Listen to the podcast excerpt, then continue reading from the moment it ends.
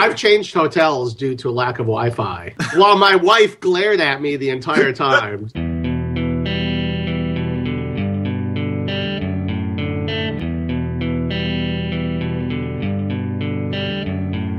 Hosting and bandwidth provided by the Blue Box Group. Check them out at bluebox.net. This podcast is sponsored by New Relic. To track and optimize your application's performance, go to rubyrogues.com slash new relic. This episode is sponsored by Code Climate. Raise the visibility of quality within your team with Code Climate and start shipping better code faster. Try it free at rubyrogues.com slash codeclimate. This episode is sponsored by SendGrid, the leader in transactional email and email deliverability. SendGrid helps eliminate the cost and complexity of owning and maintaining your own email infrastructure by handling ISP monitoring, DKIM, SPF, feedback loops, white labeling, link customization, and more. If you'd rather focus on your business than on scaling your email infrastructure, then visit www.sendgrid.com. Hey, everybody, and welcome to episode 141 of the Ruby Rogues podcast. This week on our panel, we have David Brady, I am emotionally 12 years old. James Edward Gray, I can't be that. Good morning. Josh Susser. Hey, I made it. Good morning. I'm Charles Max Wood from devchat.tv. Uh, I just want to let you know that I updated the details on Rails Ramp-Up. So if you're looking to learn Ruby on Rails, go check it out, railsrampup.com. We also have a special guest, and that is Ron Evans. Hi, everybody. Glad to be here. Um, I don't think the call thing worked, though because I can only see one eye of Ron. He doesn't have a whole face. We didn't get the whole Ron.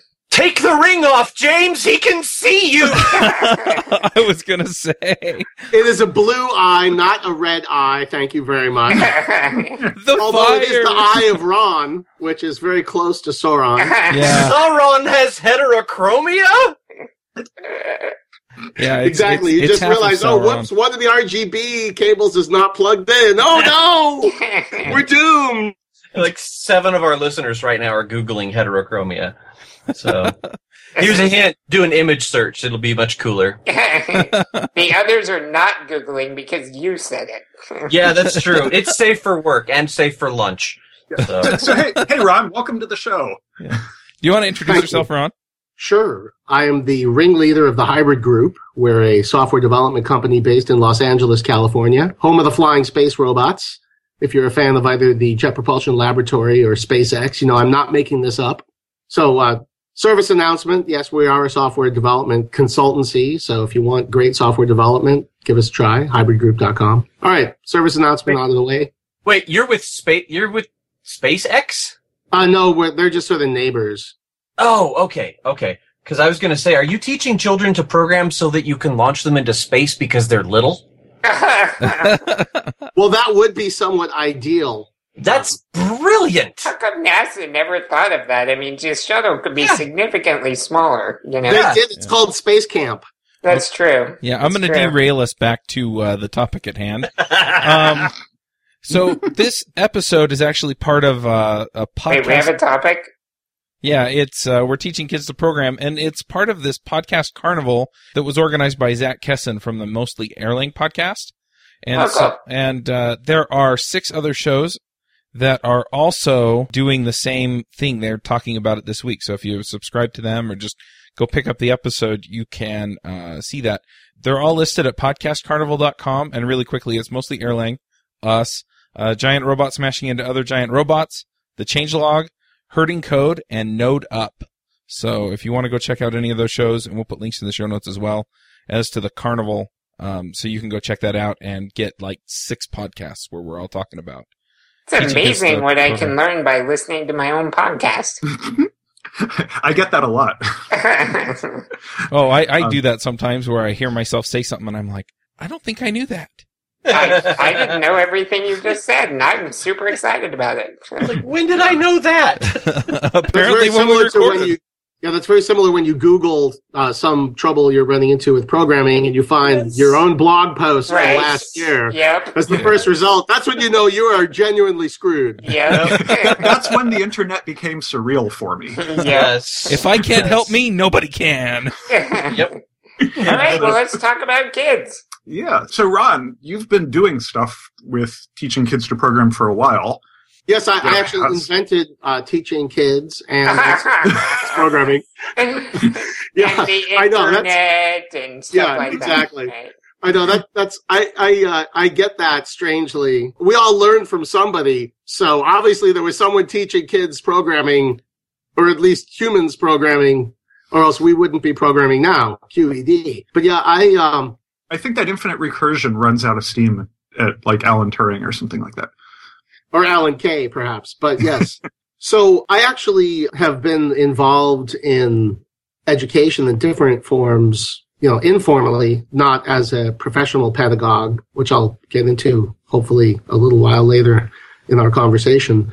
But what started the recent serious labors of love that we have done um, at Hybrid Group with a little project called Kids Ruby that a few people have heard of. I was actually inspired uh, just as far as Kids Ruby. So Kids Ruby is an easy way for kids to learn to program in what is probably the most beautiful programming language, Ruby. What inspired it was I saw a giant need as far as making it easy for kids to get started. You know, you say, Oh, I want to teach my kid to program. So I give them a brand new shiny MacBook Pro and first thing that I say is, Hey kid, you got to download Xcode. And they're like, huh? Mm-hmm. Right. you know, that's a lot different from the machines that many of us, and certainly my generation, you know, we learned from things like the Commodore 64, the Apple II. You just turned it on and there was your basic prompt. You were immediately Yeah. coding. You couldn't do anything without coding. And even arguably the same with DOS, you know, certainly the same with Bash or many other shells. You know, you're immediately in a kind of programming environment as opposed to what is both the good and the bad side of, you know, the legacy of uh, Doug Engelbart's work. You know, everything is a menu now and you can find everything, but it also made it for possible for us to be sort of caveman-esque in our use of technology where we just sort of point and groan and it does its thing, which is fine if we're going to be consumers of information. But if we are going to be producers of it, we have to have a different way of thinking. So looking around at the other things that were out there, and certainly there was nothing outside of Hackety Hack, which fantastic project, by the way. Originally, I was driving to the Los Angeles Ruby meetup a couple of years ago, and I got stuck in very, very bad Los Angeles traffic. Legendary LA traffic. It actually took an hour longer to get to my destination. So I was left alone for an entire hour in my car to think alone. It's very dangerous. About Thank- traffic. Well, my mind drifted out of Okay. traffic, you know, Okay. away from the pain towards a different sort of pain.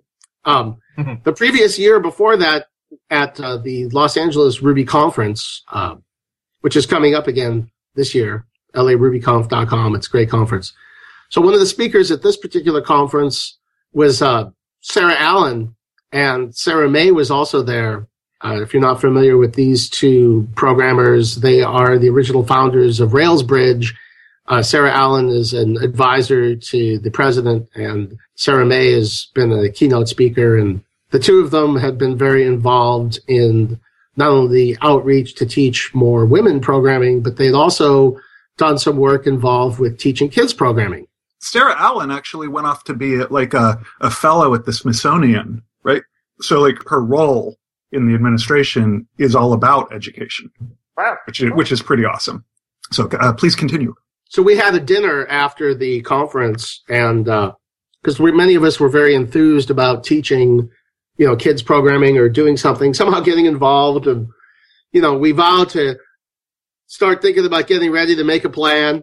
So a whole year had passed, approximately, when I'm sitting there in my car on traffic, and I'm thinking, you know, over the last year, I have done for a year. nothing over this last year since we had this great dinner and conversation and I was all enthused. I myself had not done anything at all. You know, time passed, got busy, whatever excuses I had created for myself in this long, boring hour of LA traffic of introspection. I, uh, decided to change the topic of the talk I was about to go give at the LA Ruby meetup. Gave a spontaneous talk when I got there about why we need to teach kids programming and gave it a name, Kids Ruby. which was at the time really nothing more than, you know, we're going to go in and we're going to, at the time, _why had disappeared and his projects were kind of languishing and, you know, we're old and crufty anyway, even at the time. I mean, _why's code was always inspirational, not really production grade, as he himself, you know, had said. This is an idea of a thing you should do, not necessarily what you should actually do. So, it started out, oh, we're going to just fork hackety hack and we're going to, you know, fix it and add a bunch of stuff to it and translate it into we're going to, you know, turn it into a much better thing. Then I stared at _why's code for a couple of days and I realized I uh, couldn't actually work on that code while in the state of mind necessary to understand all that code, perhaps, or, you know, it just, it, it wasn't the way I thought about writing code. So, so it sounds like uh, like _why's code is a transcendental experience. Oh, it, uh, awesome. it, it is self-referential, uh, certainly. So after staring at this code for a while, I realized, let's go back to first principles. What are we trying to do? It's really kind of a simple idea and drawing on a lot of the same conceptual influences as, you know, Bret Victor uh, does uh, with Light Table, you know, which actually came out around the same time. So I can't say, you know, one was influenced by the other at all. It was more that we were influenced by the same underlying ideas, which was a better way to look at code, you know, a simpler way to look at code, which was the code is on the left, the results are on the right. You enter in the code, you click on the run button, you see what happens. That's it. There is no three. Three is what you make of it. Three is what you do. Three is the space into which you insert your own ideas. And that was all it is. It was a, you know, very deceptively simple idea, like playing the is so conga drum. meta. It looks really easy until you actually try to do it. Then you realize there's infinite depth to it. Right. So a few of us at Hybrid Group got excited about this idea and, you know, every day is a hackathon at Hybrid Group. So we, we got started along with a couple of our other friends in the community and then got our first version of Kids Ruby ready to do our first Kids Ruby class at the, again, LA Ruby Conf. I think it was 2011. And, uh, it was very, very challenging. It didn't work on anything but Ubuntu USB drive that we had created. So we had to boot everybody into that. We, you know, we didn't have, it didn't work on Windows. It didn't work on the Mac. It turns out it's a lot harder to install a new Ruby without installing Xcode and a bunch of compilation tools. I mean, there's a significant bar to entry Yes. that you know Yehuda Katz um, did some work on, and a number of other people. Uh, Yehuda actually helped with Kids Ruby later, as did many people in the Ruby community, where I drafted them basically like, "Hey, I've got this problem. Sit down and pair with me right now because I got a class in two days, and it's RubyConf, and I know you don't give a talk for three hours." that was that was uh, a couple of years later. Yeah, I had I got to pair with Yehuda you know, with Aaron Patterson, with Jim Weirich, with a bunch of people. I, I can't even remember everyone. If I've missed your name, I'm sorry. It was the greatest RubyConf of my life. I missed every session. All I did was pair with various people to deal with various issues I had with compilation of, you know, serial port gem on, you know, Windows or OS 10 or who knows what. Basically everything in time for our kids class that we were teaching on the Sunday afterwards. But it was the greatest ex- RubyConf of my life getting to pair with all these geniuses, it was, you know, immensely satisfying and humbling experience, as all of this has been. So it's time for hallway conf. yeah. exactly. Mm-hmm. A hallway track is always the best. Just so I want to I want to talk talks. about a lot of things you've touched on there. Yeah, so I, I want to say too that I have a, um, a nephew who's in high school and and a niece who's uh, soon to be in high school, and you know they're both really interested in learning to program, and so I I'm here to represent you know teenage kids and find out about that because I want I want to be guiding them in that direction. Lucky you're not their parents, or else they wouldn't listen to you at all. I was, I was actually going to say those sound like teenagers. I, I guess when you're uh, as old as Josh, Oh yeah. The definition of Thank kid you. changes. Yeah. Hey hey, uh, you know I, I look at people in their twenties and they're all kids to me now. Ooh, ooh. We're all kids here, but There we actually go. that was that was perhaps one failing of naming it Kids Ruby was teenagers are like we're not kids. Oh, should we call it Teen Ruby? No, that's not cool. Yeah, because then just it would know everything. No, it needs vampires that sparkle. Emo Ruby. Emo Ruby. Emo Ruby. Ron made a, a lot of good points there, I think, and there's like a ton of things I would like to say, but I'll start with just this one. While computers have definitely, you know, moved to the point where like, yeah, I can't even imagine thinking about installing Ruby on a new Mac as part of a ramp up, you know. Although, hey, Maverick ships with a modern Ruby, which is kind of cool. But also, I think in some ways things have gotten easier. For example, I got my little girl for Christmas uh, the game Robot Turtles. And if you haven't seen this, it was a Kickstarter project, but it's kind of beyond that now. And it's a board game, and you set up these little scenarios with, like, you know, this robot uh, turtle.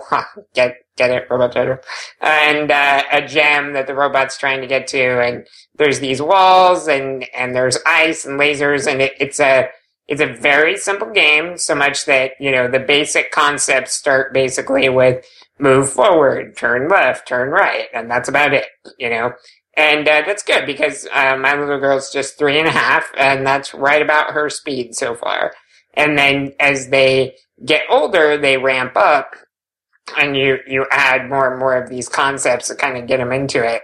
And the idea is that you're starting to teach some basic programming like concepts, you know, series of uh, steps that leads to some outcome, you know, uh, there, it even has kind of functions that come in uh, sort of later in the cycle. But I think it's interesting to remember that, you know, not all teaching of programming has to happen at a keyboard or things like that. And we have some good resources for kind of starting to get those ideas and, or help people think that way before we ever get there. Like Robot Turtles, there's also the GoldieBlox books, which are uh, more engineering focused, but they uh, have kids read this book and construct little, you know, incredible machine-like contraptions and stuff. Robot Turtles is pretty great. It is a board game, and again, you know, and again, it's nothing original, nothing new there at all. It's tremendously well put together, but there have been actually some great physical games using kids as elements of a processor where you know kids are themselves data elements and like one kid's the cpu and other kids are memory. And you know there's been a bunch of great games created that are out there you know have been for a number of years. You know i love robot turtles because it you know puts a, together a bunch of those concepts and it you know makes it a nice label and a nice package. And in our modern era, if we don't have a nice label and packaging, it's very hard for people to rally around them. You know, I think that's a big part of the reason why we're seeing that with uh, Kickstarter. But, you know, to its credit, Robots Turtles is a physical product to teach the concepts of computing at a young age. I saw another really cool project just recently from Linda Liukas of uh, Rails Girls fame, Hello Ruby, which is actually a book, a new Kickstarter that just came out. Check that out it looks uh, very cool as well. You know, and again, I think it's a very legitimate use of Kickstarter in this case of saying, hey, there are going to be physical production costs to actually create this physical product. I'm not just as saying, if you don't fund this, I'm not going to work on this open source thing, you know, which is certainly the danger of Kickstarter. Perhaps that's a good time to meander over to the topic of should we really be trying to use the teaching of the next generation as a way to make money? Should that be a profit or is that the shared infrastructure of the 21st century? Is that something that's a commons, that's a collective that really none of us own? But if that's the case, how do we actually invest into it sufficiently to really give it the attention it needs? Yeah, that's what it comes down to for me. I think things like the Kickstarter projects, and even if you know you have classes that parents have to sign up for and and stuff like that to bring their kids or whatever, I don't view it as a so much as a um, charging for providing the service or anything like that. It's that it's that these things take lots of energy and effort. You know, it's like you talked about how much energy you put into getting Kids Ruby functional and stuff. You know, and and people it's like well i can do that or i can work on these other things and it, it encourages people to work on that and make it better and i think that's a good thing overall well, that brings up a couple of great points that I think would be great for us to talk about. One of them is this idea of the intrinsic value of programming. Like, wow, we should teach everyone to program. Well, why? I mean, why should we teach everyone to program? So, Right. I mean, more Mhm. specifically, well, actually, Seymour Papert wrote really articulately on this as a guy who's been leonized by all of the different those who've come after, certainly. And uh, Bret Victor blogged about this, I think, a couple of months ago. You know, should we really teach programming to everyone? Papert was kind of astounded at the conclusion that people took that somehow learning to program improved your brain intrinsically. Papert did not have that idea at all. Papert's concept was more programming is a transport mechanism for ideas. It is not a thing in and of itself to teach. You know, it's not like going to the gym and if I do lifts that my muscles get bigger. It's that if I have to learn how to dance in order to perform a dance routine that, that but the value of it is not the practice of it per se it's the end result so a lot of what has been this popularization of the let's learn to code movement which you know I, I certainly respect and appreciate i mean thank you very much code.org for sending so much traffic to kids ruby for example and uh you know doing things like the hour of code you know i, I think are very good in the sense of okay, we've raised visibility, but we have to also visibility to what? There's a lot of different reasons why one perhaps might wish to learn to code. And a quote from the great B.B. King, the blues musician, you know, he said there was only three reasons to learn to play music. And I, I've always tried to apply this to coding. You know, it's either to have some fun, make some money, or to learn something. And if you were doing it for any other reason, you know, you should put your guitar down, or in this case, the keyboard. Yeah. Now, like I said, I got a, I got a nephew. He's you know like 16 now, and I he's wondering what he's going to do with his life. Right? He's at that age, and I I said learn to learn to program because when you're an adult, you know, like in 10 or 20 years, pretty much every professional job is going to include some sort of software literacy in the job requirements. You know, doing doing you know business metrics reporting. You know, the people who can who can program are going to have a an advantage over the people who can't because they can build their own reports, learn exactly what they need to learn. Yes, yes, exactly that. And so that's my problem with charging people for this is we're really charging them for access to oxygen. nice. it nice. could know- be could be worse. We could be charging them for Wi-Fi, right? Right. Oh, and uh, yeah, exactly. Well, that is in fact an a- an issue. It is an issue. No. Some some places have actually declared it to be like a right of the citizens and stuff like that. Um, Whereas others, you know, they've shut down the library hours, and the public library was one of the few places where people uh, who are not of means, like are we all, we're spoiled brats in the technology in- industry. We are. You know, talk about first world problems, and just the fact that that Yeah. meme even exists just pretty much spells it out. You know, we're so far above Maslow's pyramid that we're looking down on it, going, "Oh, great view from up here. Let me get a picture from my smartphone." yeah. You know, and, and it's easy to forget this. We did a um, infrequent free all day programming camps for kids called Kids Code Camp. And uh, we're actually going to be doing the next one coming up at the Scale Conference, which is the Southern California Linux Expo in its 12th year. There's actually going to be two days of tracks that are oriented around, you know, kids and young coders and, and uh, new people. But um, what was the point of this? Oh yeah, Scale Kids Code Camp. Right. So we did one in Baltimore at uh, RailsConf, and a whole busload of kids was brought in from Baltimore's Digital Harbor High School. So Digital Harbor High School is a public high school in Baltimore, which is accessible to any kid in the city via a lottery. So there's no other prerequisite for entering. It's strictly based on available spots and a lottery. So grades are not taken into account. Nothing else is taken into account. It's the one and only school of its kind in Baltimore. It's like the wire with white MacBooks given out to each kid. And I'm not exaggerating. Working with these kids for one day was, was deeply humbling. I have, I I have goosebumps right now, actually. You know, the, these are kids who come from, you know, deeply impoverished socioeconomic backgrounds. You know, they're kids of families of which frequently one or more family members have been incarcerated or are incarcerated. They came to this class starving for knowledge. We had a, a box of books that was kindly donated by O'Reilly. Every single one of these books was gone. And these kids, they weren't grabbing gratuitously. Their questions were hyper focused. They were, how do I build an app and get it on the app store so I can charge for it? Yep. How can I build a website that's got an e-commerce shopping cart? Because their cousins and their siblings are out standing on the street corner washing a car window trying to pick up a few spare dollars. Mm-hmm.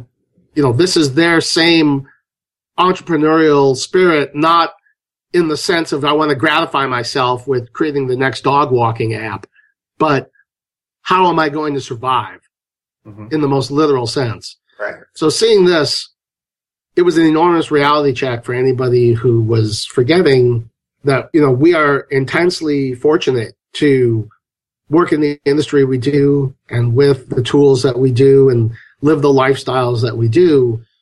So, you know, we should be giving back. We should be making the time. Public service is the price that we should be paying for the intense level of good fortune. I don't want to use the word privilege because I don't mean it in the social justice context, but I mean how greatly fortunate that we are to be lucky enough to have the advantages that we do and the obligation that we have to then give back because it's not like, oh, it'd be nice. But really, how did we get here? You know, in my case, it was a public education system. Mm-hmm. And, you know, on that for a minute, just to riff, you know, I, I think that there are many different ways to educate kids. You know, I understand people's sentiments behind homeschooling or private schools or charter schools. And I think that that's great for your own kids if you choose to do that. Absolutely. But I think that the rest of the community is missing out significantly just by the presence of your children in this group and that, you know, where we start to resemble the group that we're around, well, we need to take a true leadership position by actually walking the talk and not just saying, oh, I think we'd like to do that. And to go back to Baltimore for a minute, my friend Dave Troy, I'd like to give a shout out to, you know, if you don't know Dave, I actually do. Dave's a great guy. Yeah, he's awesome. He's quite brilliant. And also, he uh, moved from the suburbs back into metropolitan Baltimore in order to really walk the talk of his beliefs that we need to be good citizens by actually engaging directly with the communities in which we live, not just saying we're going to, or, you know, I know it's real easy to throw a few bucks at somebody via Kickstarter and feel like you've done something, but that's not enough. Especially the kind of money that we all make as software developers, you know, that's the easy way out. And to just say, oh, somebody else is going to take care of this problem so I can, you know, go feel good about myself. Well, I'm glad that, you know, it's a contribution. Yeah. But we can really go a lot further until you, you know, people have given us, you know, some contributions for Kids Ruby and, you know, we've spent a lot more than we've taken in just because when we hold these kids code camps, you know, we're giving them free lunch. We're giving them USB drives with open source software. You know, we're donating our time. We're providing a location. We're giving them free t-shirts. We're basically paying these kids to come to a programming camp. Awesome. where, where do I sign up? So I So- want to ask a question about organizing something like this. You know, how do you find a venue and the the resources to do this if you're not, uh, you know, uh, I'm assuming hybrid group makes enough to, you know, kind of pay for all of that, but I'm personally not in a position to do that. So how would I go about organizing an event like this? you know, the kids code camp concept, which is sort of like a programming circus coming to town. You know, I love it. you know, it's a one day thing. We've co-located it with geek conferences. So it's been relatively easy to just dovetail it off of the organizers. Like, hey, let's do a free programming thing for kids. Like, if you say no to that, there will be a mob of angry humans at your door just saying, oh, you know, please reconsider, quit. Uh, or if that's how they put it, I doubt. But, uh, not everyone says yes. And then there's, you know, lots of companies that are eager to throw into the kitty of handling some expenses. So it's really a matter of organizing them. But, you know, that's just one thing. You know, there are many, you know, we come to town if we're doing it at, you know, a Rails conf or a scale or whatever. And get a bunch of kids excited. We, you know, we do community outreach so that we get kids there who are not just kids of the programmers, you know, because they're those are great kids too, uh, you know. But we really want to get out beyond our own little community, Mhm. you know, reaching out to other more marginalized communities or which might not be one based on race or socioeconomic class. It's just being a geek is still not cool. Certainly not in the USA. Speak for yourself. So Well, I think it's Yeah. cool. We think it's cool, but you know, uh, people say, "Yeah, I know what geeks are like. I've seen The Big Bang Theory." I'm like, "That's you people are making fun of us." there." yeah. you know, that, that does not portray us in the light that we see ourselves. I think it's perfectly accurate. Bazinga! yeah, exactly. Yeah. So dovetailing off of a conference, I guess that makes sense as far as like uh, you know. yeah, let me just uh, finish that thought before we go off. So, Kids Code Camp is cool. That's great. But it's just a one day thing. So what then? You know, the circus rides off into the sunset and the kids are like, great, you know, it's a Bridge to Terabithia scenario. You left me here and now what do I do? You know, and that is where other groups have, have risen up from this same movement of which we are just a part. You know, going back to the idea, you know, we didn't invent kids or programming or teaching kids to program. And, uh, there's some great organizations, you know, Coder Dojo being a particular favorite of mine for a couple of reasons. You know, Coder Dojo took the same concept of what we have tried to do with Kids Code Camp, but made it a lot more structured. You know, we, we had this idea, oh, we want a cookbook so that, you know, the, someone who wants to do this has, you know, the recipes for actually organizing it. Well, Coder Dojo took it further and great, we're going to actually set up a place for the regular weekly series of events, you know, more like the computer clubs of yore. You know, whereas Kids Code Camp was about let's, you know, get you excited about the idea. Coder Dojo then fills in that gap of, okay, now what are we all going to do about it on a regular basis? So, you know, I very much look to them as far as, you know, and, and in terms of the mass marketing of programming as a thing, you know, code.org has done a lot better job just you know again they our focus was let's build some tools and actually go out and do it at a very grassroots level. They said let's recognize the way that mass media works on the internet and do a cool video to you know raise awareness and raise a bunch of money you know which worked really really well. And these are very complementary strategies you know those of us who are doing the projects that are then feeding into these movements. We're not trying to start a movement. We're it's that's just you know, I don't think anybody goes to try to start a movement. If they do, they probably fail. We're just riding off of those same waves. So in terms of what the resources are to do it yourself, there's a lot of them now. You know, and I've mentioned just a couple of them. And that doesn't even include great things like, you know, I'll give a shout out to uh, the Pasadena Foundation run by my friend Eric Dreyer. So Pasadena, California, home of the Jet Propulsion Laboratory, they have an amazing nonprofit organization called the Pasadena Foundation. And the Pasadena Foundation actually raised money and created curriculum to be used in the public schools to teach programming and robotics. So like third period robotics class starting in middle school. That's amazing. I want to go back, No kidding. right? Seriously. Yeah. And it works really well for a couple of reasons. One of them is that it's just a regular part of school. It takes away the whole self-selection bias that takes place with those who are courageous enough to identify as geek, which is not cool at best and can actually get you, you know, physical sanctions at worst. You know, Can we just can we just call it bullying? Yeah. yeah, I mean, there's a lot of bullying goes on for any reason at all. You know, anything that can identify a marginalized minority is going to be used as a pretext for bullying. It happens. And especially when that person has something you don't, then envy creates a particularly vicious kind of bullying. And that's a different problem, but it, we can't talk about teaching kids without thinking about that as a part of the context of what they're dealing with. You know, it's, it's easy for, you know, the kids in Palo Alto, you know, who all have multiple computers and it's all really cool and they all go to a, you know, school where like all the cool kids are going to college and then you go to East Palo Alto and things are a lot different. They're a lot different. Like if you have a nice computer, someone's going to beat you up and take it away from you. And there's nothing you can do about it. And if you try to go to the authorities, then there's going to be even worse bullying. So, you know, this is the reality that you're looking at. And this is the environment we have to work within to try to do something about it. You know, it's easy to throw our hands up and say, oh, the future is in trouble. We can't do anything. I give up. But that's not really true. I mean, we're going to have to live in that future. And even more, you know, those of us who have kids, we literally have skin in the game.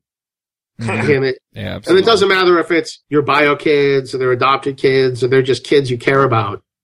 They're your kids in the sense that you've taken some responsibility for the outcome of their lives and, you know, actively doing something about it. So, you know, kudos to all these volunteers and, and there've been a group of people for many years who have dedicated their lives to studying how to better teach kids and have devoted their lives to low paying careers and sometimes dangerous environments in order to make that happen. They're called teachers. Yeah. So For sure. why is it that we geeks with our frankly massive egos who like to think that we know everything, thinking that we can do anything better under the sun, in particular, like something intellectual like teaching. Oh, well, clearly we're going to be better. I mean, we're smarter than everyone. So of course we're going to be better at teaching, right?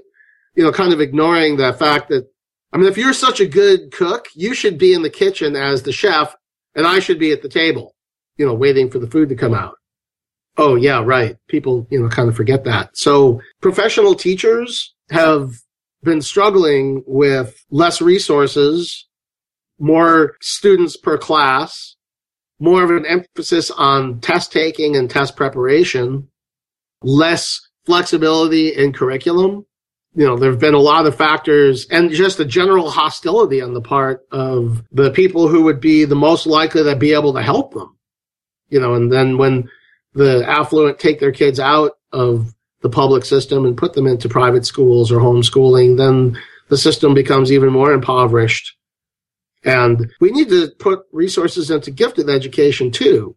So, so well, it needs to be part of the public system and not just, you know, our own discretionary. You know, we all have a role to play. Industry, we have our role to play. The public sector has its role to play. And just the general public also has its role to play. And if all of these groups don't get together on the same side, then you end up with sort of the scenario we have now. Yeah. And there's not agreement you know, everybody doesn't agree on what the right approaches are and where to put funding and all that. So yeah, those are big structural problems that need, need to get fixed. I like that you are out there putting it out there and doing what you can as an individual and, you know, within your community. Yeah. So that's, that's awesome. That's inspiring. I want to know more about how, you know, like this conversation, I want it to be about like, how do we all do that? How do we get out there and be individually involved in energizing our communities? I want to add to that just a little bit. I read this great piece a year back or more called "Stop Stealing Dreams" by Seth Godin, I think, and it's it's a really critical piece about like what's wrong with the schools and and where are they going wrong, and and it's the kind of thing that you read through and it's very detailed, and you expect to get uh, to the end and and and see something like we got to nuke it and start over or, or homeschool everybody or whatever, you know, um, you would expect that kind of ending from it. Uh, but what really made me respect it was like how he ends on, you know, yeah, public schools got some problems and we got to figure out how to fix these problems or whatever, but we should be you know, putting into the public system. You should be, you know, sending your kids. You should be taking them and their three friends from school to the museum or whatever to basically the, the little things we can all do to help raise the overall level of everything, you know, and bring others with us, you know. I, I think that's. Well, James, thank you. Uh, you just hit two critical topics to me right there. And it was also kind of a partly response to Josh's as well. Everybody wants to do some big thing that gets all, you know, PR coverage on the usual websites. Why? why do that? Why not just do something that's a little more humble? It's sort of like I'm willing to donate money to people I don't know, but not give help to people I do. right. You know, because it's embarrassing. right. It's embarrassing for who? You know, it's really embarrassing to need help and not get any. You know, start at the at your local level. If you have kids, start with your kids and their friends. If you don't have kids, go find kids. There's kids everywhere. Just listen out. Just open the window, stick your head out, listen. I bet you there's a school not too far from you, unless you live in an intensely rural area. Go down to that school. Say hello. I'd like to help. They'll be like, you know, once they're like, oh my God, the unicorn just walked in. Like it's a local community volunteer here to help who's not trying to sell me something. What? Like, you know, once, once they stop crying, they'll be like, wow, where do you want to help? Because, you know, you could just kind of pick a spot. You know, every school's website sucks, Yeah. right? so so so there's that but there's also like you know we're breeding a bunch of new like uh startup millionaires out here in california and so there's like a ton of like technically literate programmers who are driven to achieve who have you know through their perseverance or good fortune uh, ended up with uh, a lot of free time and income and you know, you know, a lot of them don't have to work anymore. And I would love to see a lot of those people just like go to schools and start teaching how to program. Yeah. Yes, and I'd like to see them do it at the grassroots level. Yeah. Not just like I want to start yet another code.org because Right, it sort of right. satisfies my ego as a founder to have my name attached to another thing. I mean, the most authentic kind of giving is the anonymous kind. You know, that which we could have gone the route. We had investors saying, we want to fund Kids Ruby. And we just sort of looked at them like, um, well, that's really nice of you, but you know, why don't you just go make a donation to your local public school? And they can invite us to come for free because, you know, we're just doing this. And the only re- way that this can happen is if everybody does a little. If ever, if, you know, we outsource it to a particular set of organizations, no matter how well intended, you know, then we really lose the social anarchy which created open source in the first place. And that is really the thing we're trying to teach is this idea of the maintaining the commons, you know, going around and picking up the trash at the park. Why? Because there was, a, I saw trash at the park. We're not waiting for the city to go and clean it all up and complain the whole time, like what a bad job they do. But also going back to something that uh, James said, you know, about taking them to the museum. I would like to fight against this idea that we need to teach STEM, you know, science, technology, engineering, and math. And I'd like to introduce, we need the church STEAM, you know, the arts and the humanities are even more important. They're actually way more important. Actually, I'm gonna, I'm just gonna stand out. The humanities are more important than engineering. Here is why. Because if we do not know the reasons for which we do things, then either we do the wrong things or there are unintended consequences of our actions that we fail to consider. And, you know, I like to pick on, um, Ron, that's awesome. I, I think there's a third point, which is if we don't understand the reasons that we do things, when, then if the things those reasons are based on change, then we don't change what we're doing. Like if you're eating because you're hungry and you don't understand that you're eating because you're hungry and you stop being hungry, you keep eating. Right? Right. Not good for you. Yeah, yeah. And also So- not knowing the difference between healthy food and unhealthy food Mhm. and just trying to satisfy a craving to put something into your stomach versus, you know, some understanding about what kinds of foods you should eat, you know, the quantities of foods you should eat and such. You know, there's a, there's a lot to it. And so, you know, part of it is the need for design and technology, which is the utility part of aesthetic. You know, it's not just aesthetics for their own sake, but why are we anti aesthetics for their own sake? you know, looking at the humanities as something that is only for the affluent, you know, it does a great disservice to the arts. It also does a great disservice to the rest of humanity. Oscar Wilde, all of us are in the gutter, but some of us are looking at the stars. Well, the stars are up there for all of us. We just have to know to look. And if we do not teach that to the younger generations and then we decry them for their lack of taste, it's because we never taught them any. I we think, never exposed them.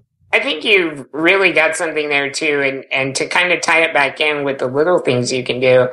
I think the problem we have with some of this is trying to bite off more than we can chew and underestimating how far the little things can go. So, like for example, a buddy of mine and I, uh, we get together once in a while. We've been working on our 3D printer, you know, and just putting it together, you know, and, and, you know, on the kitchen table, you know, having some fun.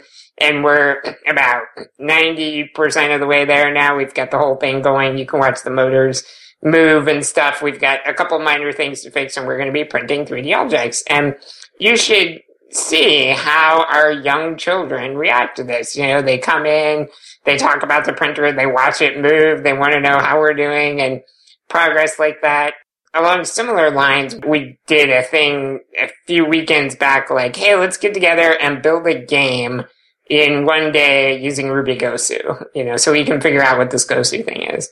And we did. We got together and in a day we had a game, you know, a functional game and um, our kids were playing with it that night, you know, and it's the like they see this happening and they know that people are able to do these things, you know, and then obviously our, our kids are very young, so uh, we do let them help out, you know, on areas where they can and stuff. But as they get older and they want to help more, you know, sure, you bet, let's do it. And I think just the seeing that these kinds of things are possible, you know, and experiencing that changes the way you think about things, right? Then you, you have access to more possibilities. You believe in more things than the kids that don't see that kind of stuff.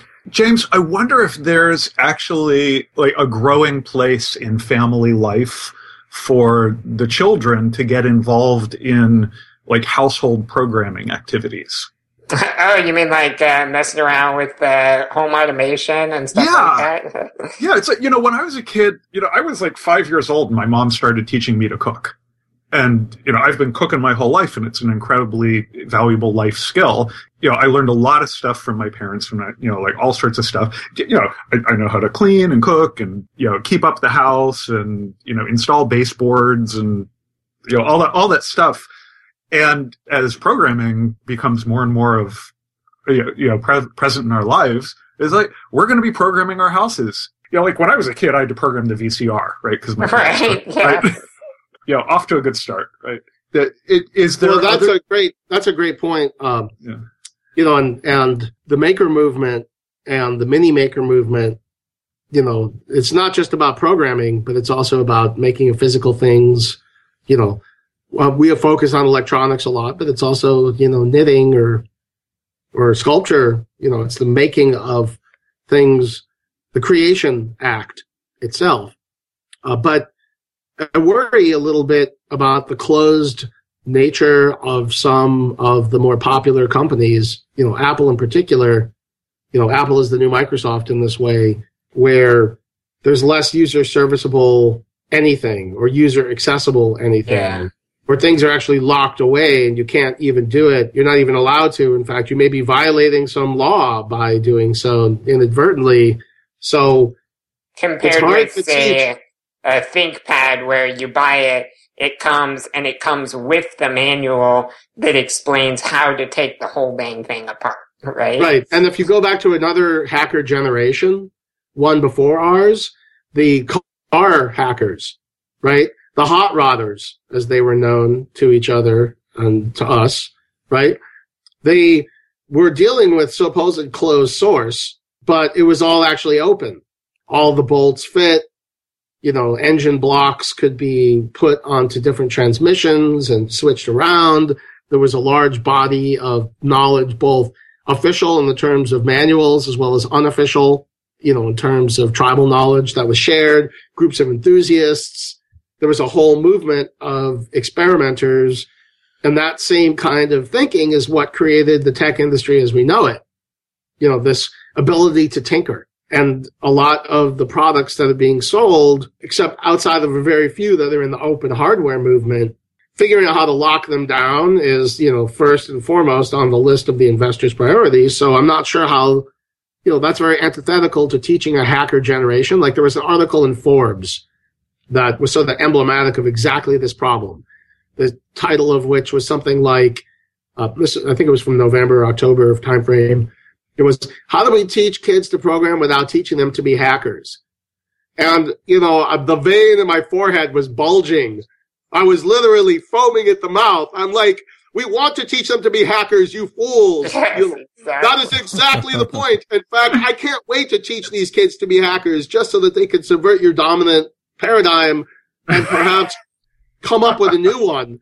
Because if we actually want, if we want to progress as a society, we're going to need some new ideas and some new thinking, but it has to be built up off of the old ones.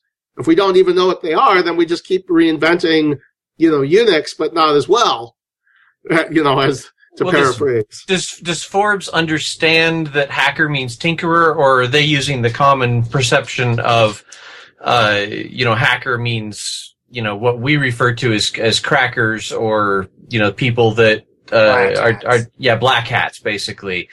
I'm okay with people being a little afla- afraid of black hats, and it sounds like you're okay with having some kids be out there be a little black hat so they can subvert the paradigm and that sort of thing. But Well, no, let, me- let, definitely. me, let me rephrase uh, that. Okay, just to be okay. Clear. Kids do not be crackers. Do not violate laws. do not go to jail. Do not take your parents with you to jail. This episode of Ruby Rogues is provided entirely for educational purposes only. Hey, I I will not bake you a cake with a file in it and send it to you. I'm some sorry. of the some some of the people who laughed at that joke have been on Alt twenty six hundred back when uh, Usenet was around. Uh, yeah, and So- that's the thing is the war on hackers. It's posited is the new war on drugs. Mhm. you know, it's a place for the large uh, resources of law enforcement to be allocated and a new villain, a new scary person. And so we're the heroes and the villains, right? Uh, you know, on the one hand, we you know, the Zuckerberg characters are thrown out, which, hey kids, grow up and be a Zuckerberg, which, you know, that is not how I want my kids to end up. And, you know, nothing against, nothing against- nothing against him as a person. I know very little about him. I've never met him, so I can't really weigh in on that. But the thing that this representation of do whatever it takes to fight your way through competition in order to make a lot of money, I, I think that's teaching really the wrong lessons about why we should do these things, and that's not building the kind of society that I would like to see. You know, one where, you know, making of money, it goes back to that Kickstarter idea why do we pay so much attention to projects that are funded on Kickstarter? Well, it's because people funded it on Kickstarter. The same reason we pay so much attention to companies that receive venture financing. You know, somebody said this was worth a bunch of money, basically. And that's a kind of social reinforcement. Perhaps there are other kinds of social reinforcement that we could also use that might encourage other characteristics that are the ones that we want to see not I want to just make a bunch of money, but perhaps I want to contribute to open source or I want to do something that makes the world significantly better and does not have an associated cost. Yeah, I want to jump in here real quick. We, we've talked a lot about the reasons why and and some of the ways to to get involved. What I'm really interested in is at my kids' school they have after school programs, and you know, so I want to get in and I want to help my kids, but I want to help some of the other kids that are at the school. You know, it, it's pretty varied as far as you know income and background at the school. And so, um, you know, some of these kids really won't have the opportunity because, you know, their parents aren't involved in technology or they're not involved in, you know, in ways that where they would really have an opportunity to explore the thinking processes and learning that goes on with programming. So if I wanted to go in and set up like a club, what, what would I need? And what age levels are we looking at? Cause my kids are in elementary school, so they're not, they're not at the, you know, 12 and older group. My oldest is eight. My youngest is two. And, you know, so, so when abouts are they at that age where they can start doing this? Well, there's a lot of great resources. The two that immediately popped to mind, I, I'd mentioned uh, Coder Dojo, you know, which is very community organized, basically sort of like setting up a computer club at your at your child's school. The nice thing about that is it's very open ended. You can do whatever you want with it. They have different curriculums and different things that. But one that's a lot older and a lot better structured as far as specifics are uh, Lego First Robotics which if you're not familiar, you know, Lego has a huge educational division and Lego First Robotics is a robotic competition uh, that starts out at the local, goes up to the regional, state, and then national levels that takes place every year. One of the speakers at RobotsConf in December of last year was uh, Wei Lao, who uh, is not a, an official representative of Lego First Robotics. He just happens to be a caring contributor participant who also happens to have led a couple of teams of high schoolers to win the national championship. So a couple things about it that are good. One is, is that here in America, we care a lot more about sports than we do about pretty much anything else. And part of that is our love of competition. So adding a competitive element to it encourages some kids to get excited. And we all love competition. That's why we have hackathons. You know, that's why we have all these different kinds of events that are structured around, you know, winners and losers. Whether or not that's the right message to be sending, it's a thing that exists right now. And a lot of kids who might not otherwise be interested are going to get interested. And it's a factor of the professional world. It's a factor of the natural world. So there's no reason to run away from it. But Lego First Robotics is an excellent, I mean, they start at, you know, very young levels, you know, where it's not really competitive, where it's just playing with the different Lego Mindstorms or even just playing with Legos for that matter. There have been some really interesting things done with Kanban Legos and I have kind of a little prototype design somewhere of doing a little teaching kids to program using Legos and Ruby, actually. I just never kickstarted it. But Lego First Robotics actually gives out scholarships to kids to go to university to study robotics and computer science. Every year they have three to four million dollars of scholarships that are available that are not applied for. Yeah, I said that. I'll say it again. Every year there are three to four millions of dollars in scholarships that are available that are not granted because they do not have enough applicants. That's insane. Yep. Yeah. I know. So I would encourage it just for that alone, just to tap into all these resources that already exist. You know, between Coder Dojo and Lego First Robotics, if that, if you run out of steam there, you know, and again, elementary school, you know, we can start, let's talk about things that are free and open source, you know, just in terms of software for a second. Scratch. Scratch is a visual programming environment. Some people call it block based programming where instead of textual code, you're dragging a flowchart like system to write your programs. It's a much easier way to teach very young programmers, especially those who lack the fine motor skills of typing. In fact, there's a version that has not come out yet, but it's called Scratch Junior. Scratch Junior is the same concept of Scratch, but even more simplified with some color choices that are easier for even younger kids to visualize. It's intended to teach programming as young as kindergarten age. So recent research into the brain development of babies has shown that very, very young children have far greater capacity to understand than they're actually able to express. Babies before they're actually able to speak are able to understand a lot more language. They just don't possess the necessary neurons to control, you know, a fairly complicated physiological process. Right, and, I- and this this is why a lot of parents are are using sign language to communicate with their young children. James, you did that with your your girl, right? Yeah, we did actually. We started uh, pretty much when she was born, and you can get lots of great books about it. Just simple things to do with them. And uh, I think it was a pediatrician or something told us, you know, don't get discouraged. You probably won't see responses till about uh, seven months or something. Actually, our, our girl started signing at about five, doing, you know, just some simple symbols like milk and stuff that she picked up. And it was really cool, actually, uh, being able to communicate with them earlier on some level, you know. The one thing I've heard that makes me a little concerned about computer skills for for young children is that I've heard that keyboarding, you know, typing on a keyboard doesn't create the same sort of hand-eye coordination that learning to write with a pencil or pen does. And that, you know, they've done a couple studies and I don't know who they is, but somebody's done a couple studies that shows that if children grow up typing all the time, it actually doesn't develop the parts of the brain that I think the sooner they learn what carpal tunnel feels like, the better off they'll be. no, I, I think in response to that, I would say, I think we have this flaw where we think programming, computer, keyboard, uh, these are like horribly intertwined in our mind, but I don't know that it has to be quite that way. I mean, Ron brought up Lego Mindstorms, uh, you know, which is a very physical kind of programming. You know, obviously there's still some code playing with in different ways. That one of the things I, I mentioned, I've been working on a 3D printer. My ultimate goal is this.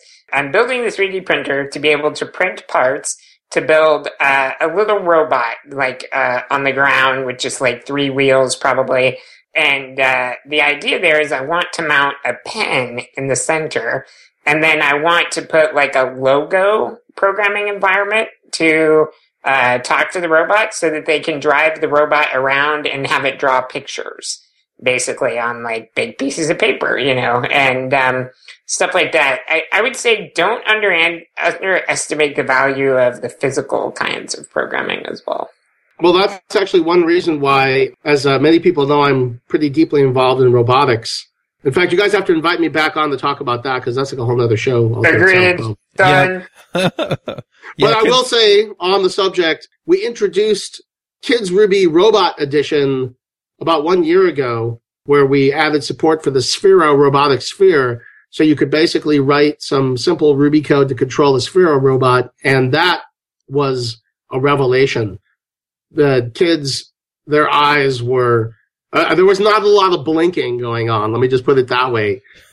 I mean, that's, there's only two reasons why kids actually want to learn to code. It's either to make games or to make robots. I guess there's a third reason, which is to get their parents off their back, but that's not a very good one. I was going to say to make robots that play games, but sure, that could work too. um, it, it, in 10 years, kids are going to be building rogue robots and programming them to do their chores. Rogue robots, huh? yeah and then they are going to discover, just like the rest of us do, that the automation time takes way farther than doing the actual activity. And they'll do right, it anyway. It's not product. That's right. The journey is the reward. We're trying to teach them how to do things. We, we don't care about the actual result so much. It's the struggle of trying to get it to work. That's the fun part. You know, yes, and that's what, that's what Papert was trying to say about programming that programming is to teach ideas. It's not to teach the idea of programming is a thing of itself. It's as a carrier for concepts, learning, oh, I'm going to learn about the way that we can eliminate noise in a signal in order to, you know, reduce errors. Wow, that's a very interesting idea that we can actually get rid of errors. How do we get rid of errors? I thought once an error committed, once always shall it be. Well, no, actually, and uh, that goes to the fun concept, you know, of what James was saying. You know, you're building a 3D printer. I think that's great. I also don't think it matters if you ever get it working. I mean, it'd be great if you did, and I'm sure you would like it to work very, very much. But the point of actually doing it is more important than the end result. I mean, if you really yeah. need some 3D printing done, you know, you'll go find a 3D printer already set up, ready to go. That's not why you build a 3D printer you know, that's not why you build anything. It's for the sake of actually doing it. Otherwise, I mean, if you want to listen to a really great guitar solo, you can go buy a bunch of music. On the other hand, if you're just trying to learn to play guitar, you're not expecting to, you know, blast off a great solo. But that's not the point. Are you saying the journey is the reward? I am saying the journey is the reward, and it's supposed to be fun. You know, this is a big problem with, you know, teaching kids anything is if it's not fun, then it sucks and it's boring. I actually did a pick on the show a few episodes back, um, but I'm going to go ahead and bring it up here again. Uh, it was a blog article I really enjoyed about this dad who basically handed his, uh, I think it was a, a, son, but his child, uh, his three year old, a Linux laptop. And they just like booted into a shell and he, and the dad made simple, uh, shortcuts, you know, for like type blue and it'll change the terminal blue or type this and you can play this game or whatever. And just started teaching them simply like that and kept working with them on up. I think when they were around five, he introduced StartX to get into X Windows and, and throw them into something like Xmonad, which we think of as like a killer geek tool to maximize our environment, you know, uh, have all these windows that we can control. But actually, it's almost kind of a minimal GUI, right? And that it takes off a lot of the the GUI trappings and it concerns itself with things like where windows go and stuff like that. And it was just this really cool story about how these simple things, doing these simple things can be a, a gentle on ramp to, mm-hmm. you know, getting into stuff like this. Yeah. It's cool stuff. The, well, the, Linux right there, just Linux. We should be also that kid, you know, flash forward to that kid in like 10 years, right? 15 years old, like has a gray beard down to their knees and knows more mm-hmm. about Bash than all of us collectively. Like, how yeah. did this happen?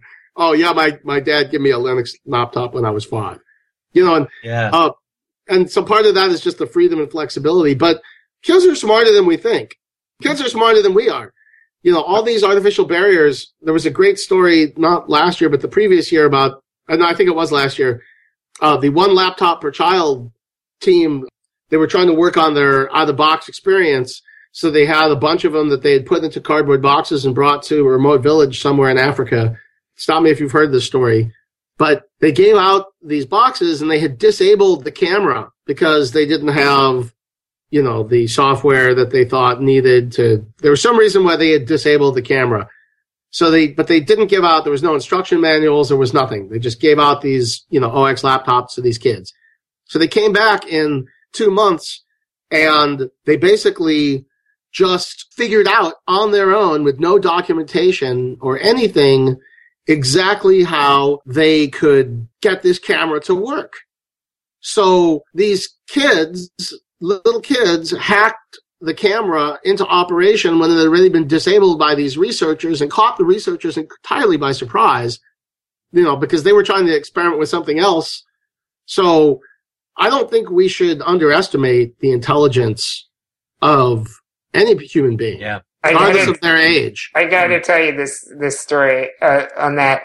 A dad said to me not too long ago, a few weeks or, or maybe a few months ago, and it was just one of the best things I ever heard. It was like, yeah, I blocked the internet for my daughter because you know blah blah blah reasons, right? But he said, but I left the SSH port open to my Raspberry Pi, which then you can get out to the rest of the internet. And he's all, if she figures that out, I'm totally cool with that. yeah. What's really funny is that dad thinks that he has controlled the only access to the internet for that person. Right, right, yeah, yeah. And those of us who have kids are laughing. We're like, oh, no, uh-huh. yeah, yeah, you had the door, front door was locked. They just went out the back door, like mm-hmm. you know any other good kid. well, that's crawled down the trellis. That's that's there one is... of the things that I seriously hope I I encounter with my kids is we're going to put controls in place, and I hope I sincerely hope that they find ways of circumventing those. Yeah. And then, and then we can sit down and we can say, okay, well, now that you're persistent enough to get around it, we're going to talk about how to be responsible, you know, with the processes that you've picked up and responsible with the internet. Do it in the opposite order, Chuck. Talk yes, about responsibility first. That. So that when they do crack it, you can go, very good, Grasshopper. You have stolen the pebble from my hand. You can now leave the monastery. all right, true story. All right, true story my oldest son uh, really, really loves online gaming, and uh, he discovered uh, some big multi-user online game that's very popular in Korea uh, some years back, and of course, it's all through in-game purchases. So I was working in my separate home office room, and I see an email come through PayPal that's purchases uh, points in this online game system. I'm like, oh, that's very weird. I didn't purchase any points in this online game system huh, there's only one person in this house I know who plays. It happens to be my older son. So I go in there and I say, so, uh, I just saw a purchase come through PayPal from this, uh, from this game. And he just immediately his head just bows down, looks down, like he's like staring at the ground, like he's completely caught. Uh huh. So, uh, I give him the grilling and it turns out he shoulder surfed my PayPal password. so I was, com- I mean, it was an incredibly conflicted moment. On the one hand, I'm like, he is a hacker like his father before him, but oh man, like lucky it wasn't his friend's parents' PayPal. I know, right? Mhm. Else, you know, it's like, dad, dad, like, yeah, you have visiting hours are over, son. You got to go now. Yeah, yeah, like like, like that's any different from slipping a few bucks out of your dad's wallet yeah, yeah. while he's watching the game. Yeah. Well, you have to be that- smart enough It's not to be- exactly the same, except for the consequences. Yeah, that would have that would have been capital punishment in our house. Uh, that would have been sufficient, uh, you know. But when there's a three-letter acronym agency asking you questions, all of a sudden, you know, Yeah. things are a lot different. So the things that we did as we were kids, which I mean, I was really scared of the police when I was a kid. But it's Mhm. not for the reason you think. It's because they might catch me and take me home and tell my mom what I had done. they did that to me. I wasn't scared of the police themselves. I was really scared that they would tell my mom, and there was no way I was getting out of it because there was Yeah. no way I was going to deny it in front of the police. That's so So- hilarious. You know, that's a lot different than now. You know, I don't know if you've read the acceptable use at your kid's elementary school, but basically, you know, they can fine you, you know, a very large sum of money if, you know, your kid does something at the school computer lab, like that they consider bad, of which it's a fairly long list and kind of ambiguous. So, I've broken almost every item on that list at my school. I'm pretty sure. Yeah. Hey, hey, hey, hey, Ron, I got a, I got a little uh, different question for you here. So Paul Graham got a little bit of heat recently. He posted this uh, screed about female founders, and one of the things he said was, "I don't know how to get girls interested in programming." Uh, you know, because he was talking about the pipeline and why aren't there? he just doesn't know how to get girls. You know, that's, well, and, well, and I mean this, and what I mean by that specifically is he's looking at everything in terms of himself and what's going to satisfy him. You know, I read that article, and like many of the Let- let- on this topic, well, maybe finish your question first. Yeah, yeah, yeah, yeah, yeah. Let me let me focus my question here, which is, in your experience, do you have to get girls interested in programming compared to boys? I thought uh, Ron Jeffries, who I, I really respect, uh, many of the voices of reason are older voices in our community. We should listen to them. He said, "We don't need to get more women interested in programming. We need to get more people. If they happen to be women, great." And Yeah. you know, I thought that was from a one abstract point of view, that was you know that was right on. But from another point of view, it sort of denies certain basic realities about Right. you know the environment in which we're operating in yeah exactly you know so Yeah. you know one solution is to just throw up your hands and say oh the future will all let it work out someday. Well it took 200 years to get the civil rights thing worked out for voting and even that's still a little ambiguous some places. So i would like to think that we engineers can apply a little social engineering hmm that if we want to get certain outcomes, there are a number of reasons why we might want to get more women involved with programming. It has to do with why we want to get more humans involved with programming of different kinds, as opposed to just the ones, you know, people of color, transgender, people who are people not associated with programming at all. I mean, people were very down on the programmer thing because that Mhm. represented a sort of negative behavior. But on the other hand, it was sort of a victory of sorts for for geeks, and it was a sad statement of we made it through the door, so now we're gonna shoot down at everyone else. You're supposed to shoot up, not down. Yeah. Right? You're supposed to aim your punches up, not down. So Nice. I think we do have a responsibility to do something. I think there are things that we can do. You know, I was sorry Ron- that Ron- the Ron, I- science of it though can't be discussed. Mm. You know, when Larry Summers gave his famous speech, which was probably very poorly delivered, I didn't hear the actual speech, but I read uh, some excerpts from it. And it did bring up the fact that there's not a lot of good, solid scientific research done on why we don't have more women in programming. But guess what? There is some. So what is some of it that we've learned? Well, guess what? Uh, one of the places they did some really good research was Carnegie Mellon, which I believe had the first robotics program at any university. I, I met a great female roboticist from Carnegie Mellon recently, and that reminded me of the research that they had done, which was they asked this question why do we not have more female computer science graduates? Even of the ones who enter hmm with the intentions of obtaining a degree, a larger number fail to matriculate versus their male counterparts. So sure. Uh, So one of the yeah, things that they had learned was a lot, one of the factors was that those females who had previous experience doing programming of any kind had a much greater propensity to survive the rigors of an undergraduate computer science degree. And it didn't matter so much the quantity of it. Even going to something like a coder dojo or even a one day thing like a kids code camp was sometimes enough to help dispel the imposter syndrome of I can't do this versus the I've done this before, so I must be able to do it now. So there are things that we can do collectively.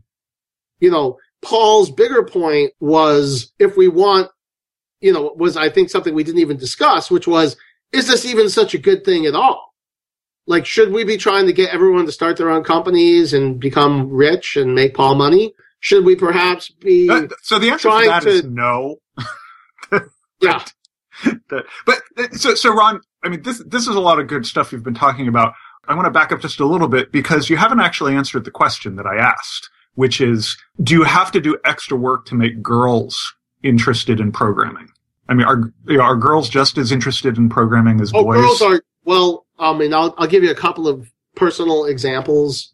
One of the first uh, kids code camps that we did, there was a uh, young programmer, female she had uh, read about half of Chris Pine's Learn to Program already before coming to the camp. And uh, she was very, very impressive and also had really good posture as she uh, held her hand up to ask questions, perfectly behaved. I think that there are definitely physiological differences between male and female brain. We see consistently that girls have a lot greater capacity to sit still and focus and they certainly have a lot more linguistic capability. I've seen consistently that girls do extremely well in these programming classes. Girls who don't necessarily have programming experience, but they have a tremendous attention span and they're genuinely interested. You know, I don't think that that is the problem. Katie Haggerty just gave, um, 11 year old Katie Haggerty just gave the one of the keynotes at the Ruby conference in Miami. And it was amazing. Actually, the, it was called My Kids Ruby Journey. And, uh, I cried, you know, not like sobbing crying, but, but it brought tears to my eyes just because, you know, there's my new boss. Literally, like that is, if this is, if even as a uh, open source project, if Kids Ruby is intended to serve our customers, well, there's customer number one. But I don't think we need to do special things to attract girls into programming. I think what we need to do is make a special effort to keep them there. I think that girls have every bit, if not more, capability at a younger age to do extremely well at high ability, concentrated tasks that require that kind of thinking. But I think that we, all the social structure around it, and that's our behavior and then the behavior that is going to be mirrored by the way that we act. I think that's the part that we need to do something about. I don't think we need to, you know, dumb down programming for girls, nothing of the sort. But I think we need to control our behavior and create new social structures which encourage them to stay in programming. Okay, I'm I'm satisfied with that answer. I, I, I, have I have one more question. I know we're we're like way over time, uh, but uh, I, this is the question I've I wanted to ask before the show even started, which is I'm sorry, we gotta go, Josh. Thanks. okay, kidding. we'll get you next time. so, you know, like I said, I got I got you know my sister's kids. You know, they're very interested in learning to program. Uh, they live in Pittsburgh. I don't, you know, I don't live in Pittsburgh anymore. You know, how do we find programs for teaching kids. You know, I, I, know that there's these code camps, there's all sorts of other stuff, you know, hackathons and, and teaching events going on. Is there a directory of these that somebody maintains or, you know, how do, how do you go about finding that stuff? You know, how, what do I tell my sister? Well, that's, that's one of the things Coder Dojo really did right is to create sort of a distributed community as opposed to a centralized one. You know, and, and we, have tried to encourage this with Kids Code Camp, but we didn't do all of the we didn't do all the work that Coder Dojo has done to package it up and make it easier. you know, but they have curriculum and they also have a directory of to- coder dojos. So starting your own coder dojo is really nothing more than, you know, registering your local affiliate. And that makes it possible for those who are interested, both as volunteers and also those with kids, you know, to find these local resources. I mean, there are, you can't teach programming if you don't know how to program. So we need actual programmers to stand up and be counted. We can't, it's, you know, similar to what Paul Lockhart wrote about in his fantastic paper, A Mathematician's Lament, which if you care about education and programming directly applies uh, to what we're talking about here. You know, taking something amazing and beautiful and artistic and fun like mathematics and making it boring and pedantic and nobody wants to learn it. How do you screw things up that badly? You know, Lockhart really got into that very well in this short but amusing and sad. It's both amusing and sad, but I think there's a lot of lessons for us to learn, you know, in terms of programming. So this is one of the things that Coder Dojo has really done right. You know, the same thing that we were trying and have been trying to do with Kids Code Camp. It's all about the programming community getting involved, not just saying, Hey, teachers, go teach programming. They're like, programming? How's that? You know, I don't know how to program. Well, you're not going to be a very good programming teacher, not because you have a lack of intentions, but because it's really hard to teach violin if you don't play violin. Okay. Well, cool. So the, the summary on that is I should tell my sister to go look at the Coder Dojo stuff. Is that the place where she should start? Yeah, Coder Dojo is a, is a great resource. Uh, code.org also has links to a lot of local groups.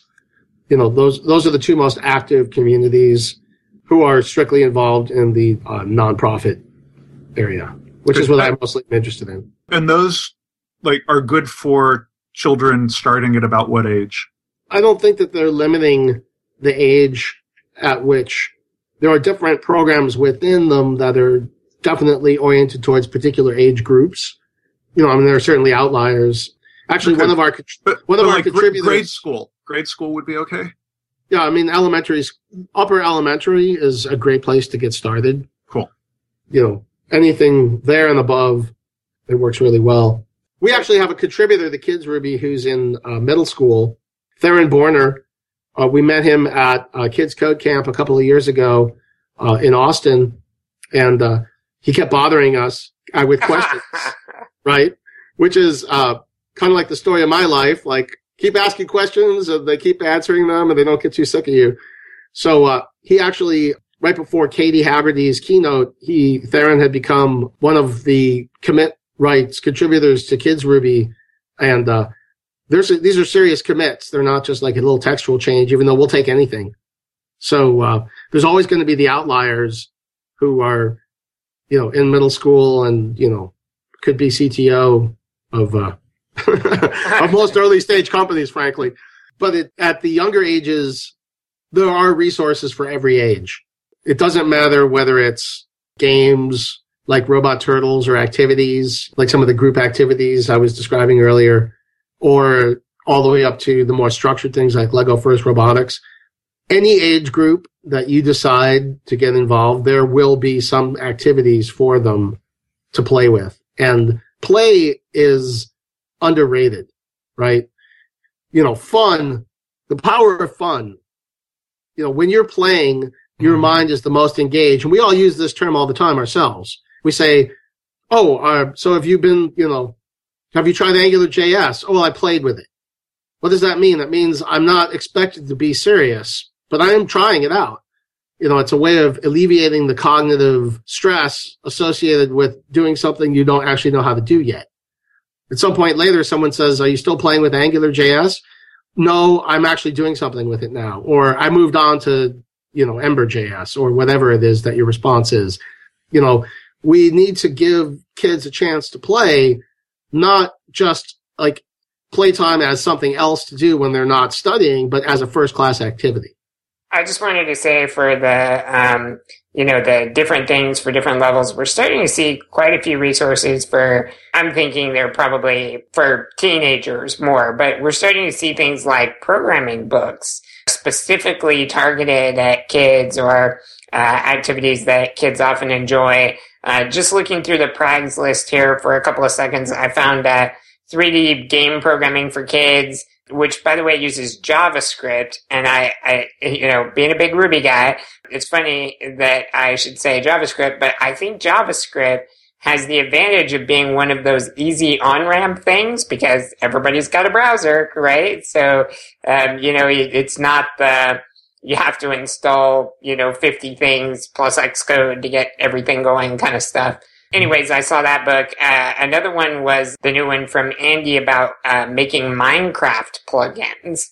Uh, which is a great uh, on ramp, right? You've already got the game, then you're just building some tie-ins to do things that you're going to have really good interactive feedback on, you know, like flying creepers is one of the subtitles of the book. And I just think things like that are probably pretty good resources again for you know, a little bit older, or if you have a parent that's willing to work through it with you, you know, or something, you could probably do it even younger. There's definitely tons of resources out there these days. Yeah, absolutely. And uh, Minecraft is programming. It's a kind of visual programming, but I mean, somebody built an ALR with Minecraft. I mean, there is enormous sophistication. So don't you know, a bunch of the younger people at Hybrid Group all started programming by way of, you know, doing mods and macros. You know, where like our age group, we started more with the basic prompt. You know, but it was the same idea, which is I could get in and, and change things. And, you know, going to JavaScript for a minute, in many ways, JavaScript is a great programming language because they can go into a web page of a site they already use and see the JavaScript and even, you know, change it and, you know, execute it right in their browser. Yeah. You know, the same as they change their CSS. They're like, whoa, I just hacked this web page. Yep. Well, not by the cracker definition, but we don't want them doing that anyway. The point was more that they just learned that they have a lot more power than they thought. And mm-hmm. a lot of these ideas are empowering thought itself of taking a thought and well, we taught you programming as a way of carrying that thought and of actually implementing that thought into something concrete. You could do the same exact thing with any thought in any genre of the human experience. It doesn't matter whether it's a sculpture. It doesn't matter whether it's a new political construct. It doesn't matter whether it's a movie. It doesn't matter what it is. You can create something from your thought, but there is a series of tangible steps in order to do so. And the decomposition and recomposition process. And that kind of thinking is what Papert really wanted to teach, not just programming of itself. Yeah. So we really need to get to picks soon, but just one last thing I want to say before we shut this off. We talked a little bit about the physical kinds of programming and, and robotics, and we'll definitely get Ron back to talk about all that. But as a teaser, you should really go and watch his talk at uh, GoGaRuCo this year uh, where he showed flying robots, Spheros moving around, Spheros playing the game of life. Uh, super cool stuff. Uh, and it, it's hard not to watch that and, and get excited about, uh, messing with physical kinds of programming. So I think we'll just close on that. If nobody has anything else, can we do picks? Let's do picks. Sounds good. Josh, can you start us off?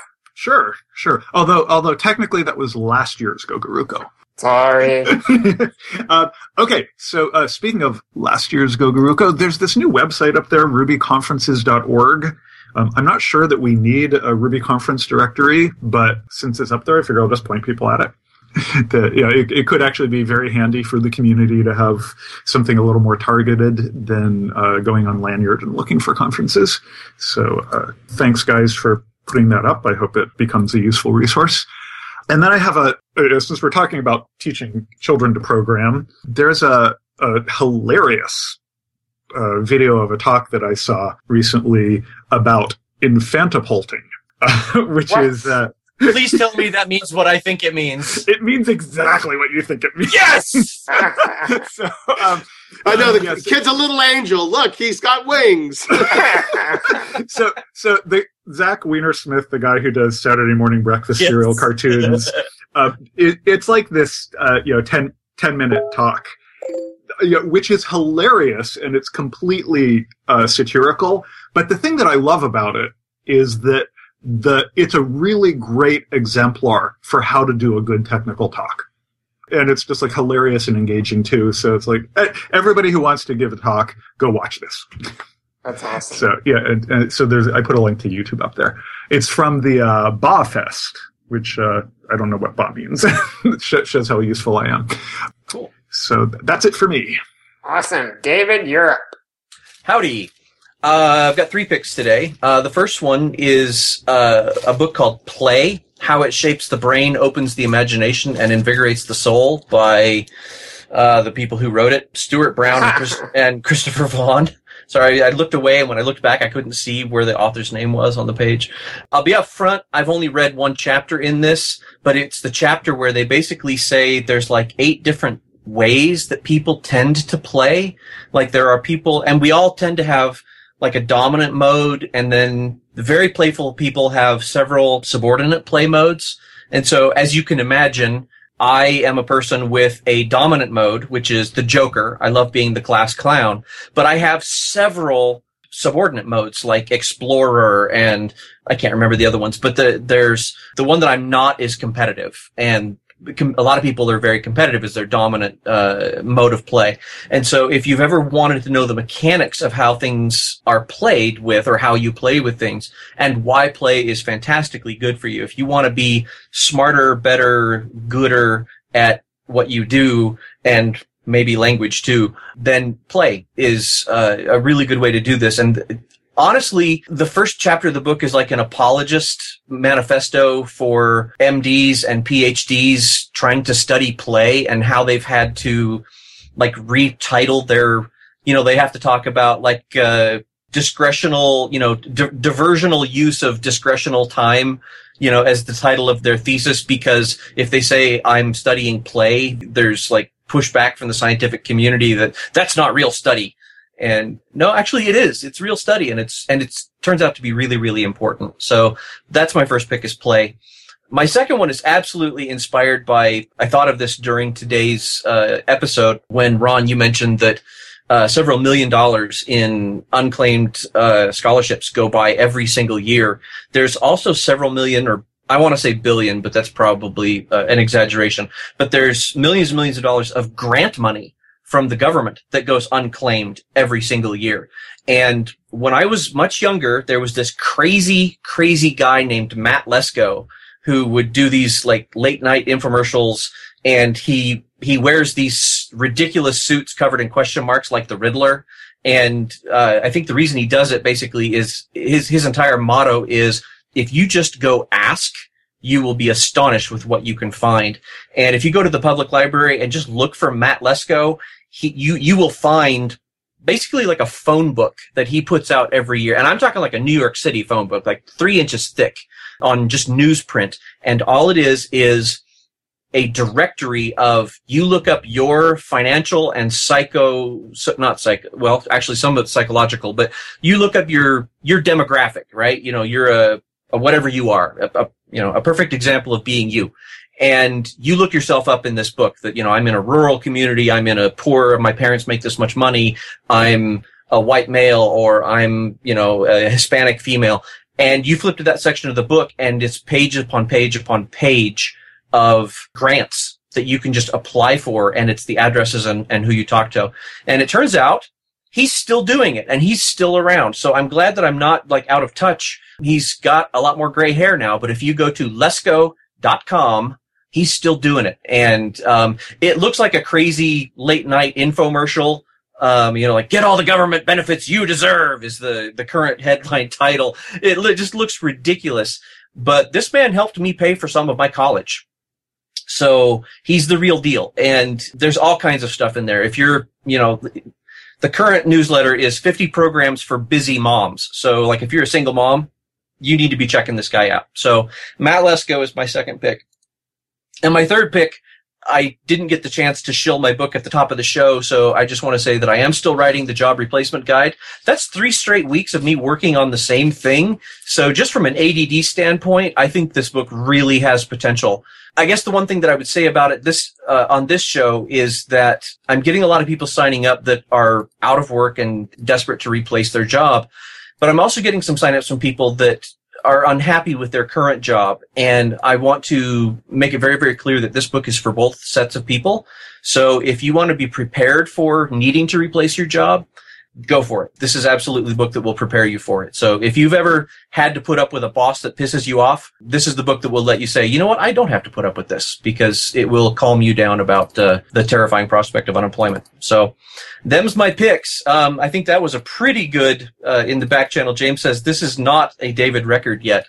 And uh, I could probably vamp for about six more minutes and reach my best time for picks, but I'm not going to. So them's my picks. Chuck fell asleep during David's pick, so we're going to skip him Yep. this week. And no, actually, Chuck had to step out, uh, so uh, he's not here right now. But I have a couple of picks I want to do really quick. I saw this great article from Chad Fowler. I read it just before coming on the show. Uh, and it's so important. I feel like it had to be my main pick today. It's called Killing the Crunch Mode Anti-Pattern. And I believe in everything in this article about 110%. Uh, this is, I think, feel like a disease we have in the tech community. Um, and, uh, really focusing on, you know, controlling our, our work pacing and, uh, stuff like that. So please, please, please go read this article and spend some time thinking about it. And then when you have all that extra time, because you're not uh, spending ridiculous amounts of time, uh, you know, working when you shouldn't be, uh, you'll have more chance to teach your kids Ruby, uh, which is great. That's My good. other Ja- pick, yeah, J- James, I, I just want to build. I, I, I think that you know Chad had like two really good articles out. There was also his one on empathy that was really great. But the, but the the crunch mode thing is um, so. Rob Mee, founder of Pivotal Labs, said if a neurosurgeon is like in your brain cutting around doing surgery and things get dicey and you know suddenly they got to you know d- you know fix something you don't want them throwing all of their discipline and standard practices out the window and just try anything that works or that they think might work right? That you want them to stick to their training and their discipline and you and rely on that to get through the crisis I may be wrong, but I think that was actually Uncle Bob Martin who said that at a Rails. He, he said when he keynoted at uh, RailsConf. Yeah, I think- ago. Yeah. I, heard, I heard i heard rob say that first ah, interesting. so so, Cool. so we know we know where uncle bob got that from. Aha! Excellent. or Well, maybe yes. they both got it from the same place or who knows Yep. Super, super important article. Please go read it. You owe it to yourself, really. Okay, other pick is my wife and I have been watching a new show on Netflix. Uh, well, a couple. Uh, one Avdi already picked, and that's how I found it, so I won't do that one right now. But the other one that we found recently is called Once Upon a Time. Uh, and it's kind of a cool story about what happens if all the fairy tale characters end up in Storybook Maine and uh, and how all that uh, goes down. It's a cool show. It's pretty family friendly, so you can probably watch it with your kids and uh, good stuff. You should check it out. And those are my picks. We're gonna try to get some picks from Ron if we can get him back in here. Hang on. So while we're bringing him in, James, I actually have a sticky note on my monitor that says exhaustion is not a status symbol. Exactly. And I actually got that from one of Brene Brown's books. She's the woman who did the vulnerability talk on, or the TED talk on vulnerability. And I can't remember which book it's from, so go buy all of them. It's just my advice to you. Give us your picks, Ron. Well, um, my two favorite things. Uh, one is Open BCI, which is the Open Brain Computer Interface. It's a uh, Kickstarter project that just closed and completed their funding. A very, very cool physical interface between your brain and the computer using an EEG. So that looks really, really interesting. The other thing is Light Table from Bret Victor, a very radical and interesting way of visualizing and editing code. Um, they just pushed a new release about a week and a half ago, and there are a couple of different plugins for Light Table to be able to edit Ruby code. So, along with many other languages, looks really, really interesting and appears to be ready to start playing with. Didn't that also just go open source, if I remember right? Uh, yes, that is also correct. Awesome. Oh, yeah, I only mention things that are open source. I'm awesome. kind of prejudiced in that way. Very cool. Well, Ron, thank you so much for coming on the show and talking with us about this. Yes, It was a thank you. Great time. Yeah, hey, hey, hey, hey, Rob, Sure. quick, quest- quick question: Are you? Uh, do you have any appearances coming up? Are you speaking anywhere, or where can people follow you? Wow. Well, um, I'm deadprogram on Twitter. Uh, that's how you can keep up with my activities. Uh, we have a lot of stuff coming up this year. Um, in February, we're doing a robot hackathon at the Los Angeles Ruby Conference. Uh, we're then doing both a talk on robotics as well as doing a kids Ruby programming class at uh, the Southern California Linux Expo.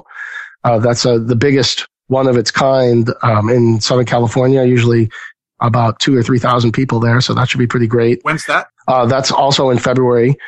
Um, in March, we're going to be at Makerland in Poland, which is a theme park for makers with 3D printers and Arduinos and Raspberry Pis and robots and drones and us.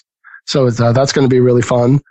Then in April, we're going to be at uh, GopherCon, which is the first conference for the Go programming language. Very interesting language if you haven't checked that out.